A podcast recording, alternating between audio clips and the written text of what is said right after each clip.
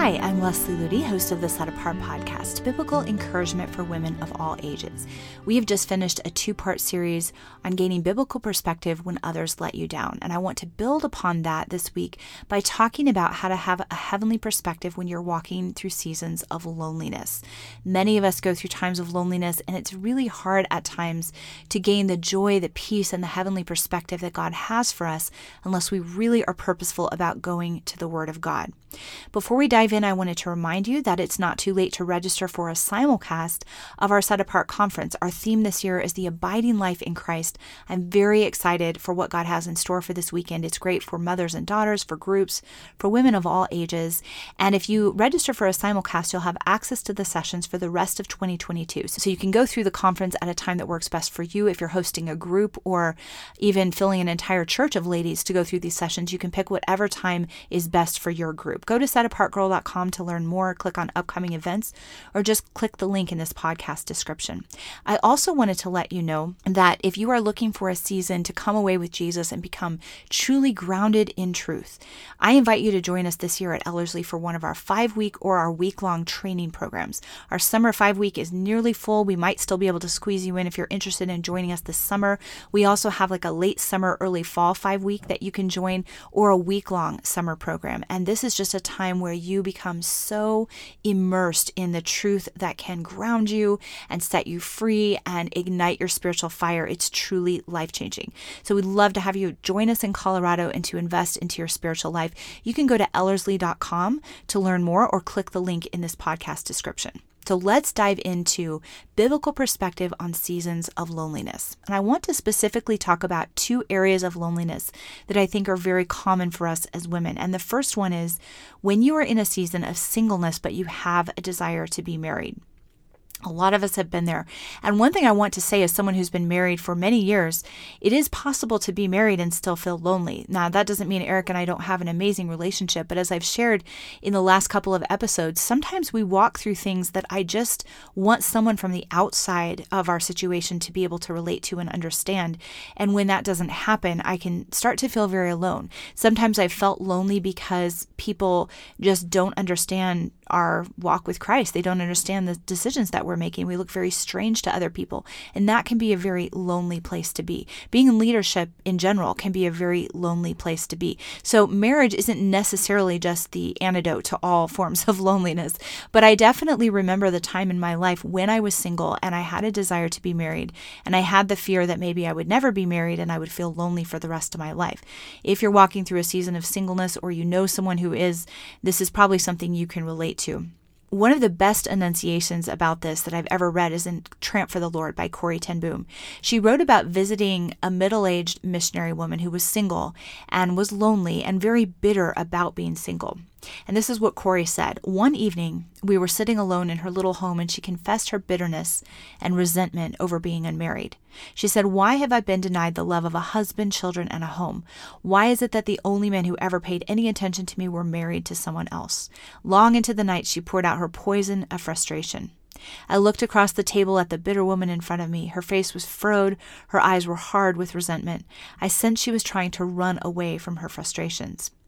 Now, this is a common story and maybe one that you can relate to right now, or you've walked through it in the past, or you know people who are walking through a season like that. One of the reasons that being content in our single years is difficult is because marriage is clearly a good gift from God. And the desire for marriage is something He created within us. So it's very easy to buy the idea that something so right and God ordained couldn't possibly become a stumbling block of discontentment. But yet, just as food is also a good and healthy gift from God, Paul learned to be content without it in certain seasons of his life. You can read about that in Philippians 4:12. Just like family bonds are a blessing from God, Jesus asked some of his disciples to follow him without even stopping to tell their families goodbye. You can read about that in Luke 9:61 and 62. When it comes to surrendering everything to Jesus Christ, it's not just about giving up the selfish, immoral things in our lives, but also a willingness to lay down the good and perfect gifts that come from God, like the desire to be married, to have good friends, to have a solid family, and so on. Surrendering those good gifts doesn't mean we will never have them or that the desire for them is wrong. Rather, it means yielding them to God to do with as He sees fit without demanding them as our right or making our happiness conditional upon them.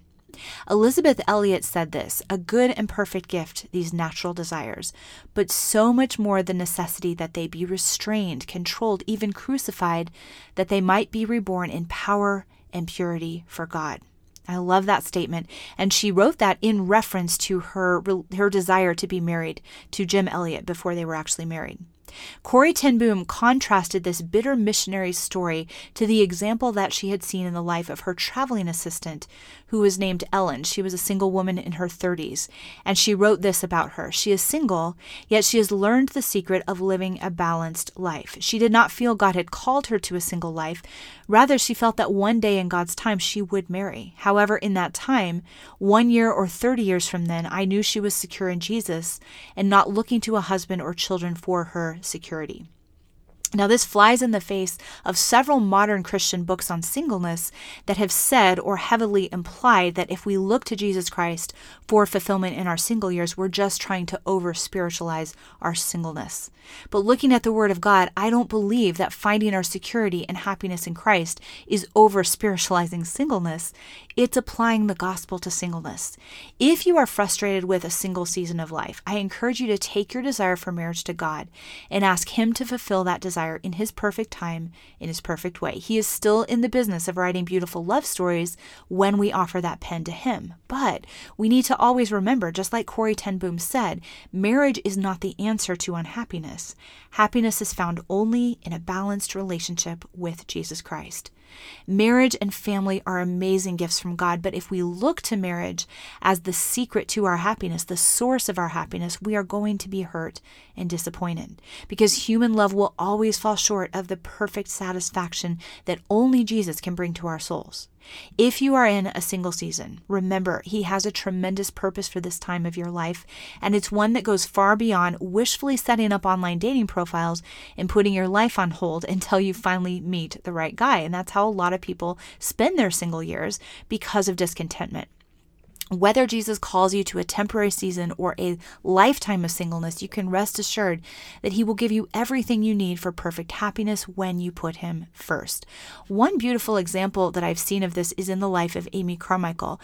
As a young woman, she had the desire to be married, but she felt God had called her to a lifetime of singleness so that she could give herself completely to missionary work.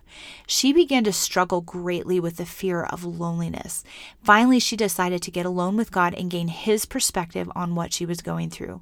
Years later, she wrote about that experience as an encouragement to several young women that she was discipling. And here's what she said I went alone to a cave in a mountain called Arima in Japan. I felt many feelings of fear about the future. That's why I was there. I wanted to be alone with God. The devil kept on whispering, It's all right now, but what about afterwards? You were going to be very lonely. And he painted pictures of loneliness. I can see them still. Then I turned to my God in a kind of desperation and said, Lord, what can I do? And he said, None of them that trust in me shall be desolate. Psalm 34 22. That word has been with me ever since. It has been fulfilled to me. It will be fulfilled to you. Only live for him who redeemed you and trust him to take care of you, and he will. And one of her biographies says that Amy could not have known that when she went away to that cave, the word lonely would never be used to describe her life. In the years to come, hundreds of Indian children would call her Amma, which means mother, and many precious Indian women would count her as a dear sister. God indeed blessed her with a family, but it was not the kind of family she had originally envisioned. But it was beautifully fulfilling to her because she was in the center of His will. When we lay everything on the altar, no matter how painful that process is, we can be confident that there are so many treasures of joy awaiting us on the other side of the suffering, the waiting, and the surrender, whether that means marriage or a different fulfillment of our heart's desires. Our God can be implicitly trusted with every desire of our heart. As Amy Carmichael said, it is a safe thing to trust Him to fulfill the desire that He creates. He is faithful, and that is something so crucial to remember if you are single with a desire to be married and struggling with loneliness in that area.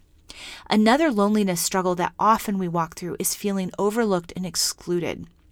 It's amazing how we can be in the middle of a crowd or even surrounded by a group of our own fellow Christians and still feel like an outsider. The enemy plays upon our insecurities and he tries to whisper lies in our ears. Things like, they don't really care about you, they're not interested in your life, they wouldn't even notice if you weren't here. I've heard those statements, probably you have too. Whenever we begin to feel that sense of being overlooked or left out and we start to feel insecure, we have two ways we can respond. We can either let those lies and that insecurity turn us inward and bait us towards sorrow and self pity and depression, or we can choose to rise above those insecurities and walk in truth by the enabling grace of God. And the truth is that we are loved and valued by the King of all kings. We are infinitely precious to Him, and we need to walk in that glorious, amazing reality. As we talked about a couple of episodes ago, replacing the enemy's lies with truth and building our reality upon that truth. Our confidence needs to come from knowing who we are in Christ. It shouldn't be conditional on how others treat us or whether they remember to show interest in us or be sensitive to us this. Now, this can be a lot easier said than done, especially if you have a sensitive personality. I have my entire life. When I was a little girl, I used to be convinced that people were talking about me behind my back or people didn't like me. And it was basically just my own insecurities that the enemy was pouncing upon. But there are two practical steps that have really helped me whenever I'm tempted to let my emotions spiral downward because of the insensitivity of other people. First, I need to remember who I am in Christ. I'm a daughter of the King. I'm redeemed by the precious blood of the Lamb, and his banner over me is love. I am part of his royal family. And when I walk in that reality, I am far more able to take that second practical step, which is turning outward. Building others up is an amazing and surprising solution to feeling insecure. Instead of wondering what people think about me, I can become focused instead on how do I showcase the light and the love of Christ to them turning outward and blessing other people never fails to uplift me emotionally and help me feel connected to the people around me. Now, it's only possible to do this when we yield to the enabling grace of God. But when we allow His light to shine through us, loneliness is replaced by joy. And I can tell you that confidently from personal experience. Now, as a reminder, loneliness is not typically God's lifelong design for us, but seasons of loneliness are a necessary part of following the narrow way of the cross. So instead of seeing loneliness as a problem that needs to be avoided at all costs, let's begin to see it for what it really is, which is an opportunity to grow closer to Christ than we ever thought possible. Let's remember who Jesus Christ really is. He's not a distant king who can't relate to our struggles or meet our deepest needs. He is the perfect fulfillment of every longing within our heart. And if you're having a hard time knowing Christ at that level, I encourage you to go through scripture and study the names of God, the names of Jesus all throughout scripture. A great way to do this is to go to our, our video, He Is, which is available on ellerslie.com. It's a 10 minute reflection on all the names of Christ as revealed through scripture. When we allow Him to be everything He wants to be to us, we will have a whole new perspective on seasons of loneliness. I hope you've enjoyed this week's episode. If you'd like to go deeper into what it means to build a Christ centered life, visit us at setapartgirl.com and see the many resources that we have for you there. I pray you have a blessed and Christ centered week.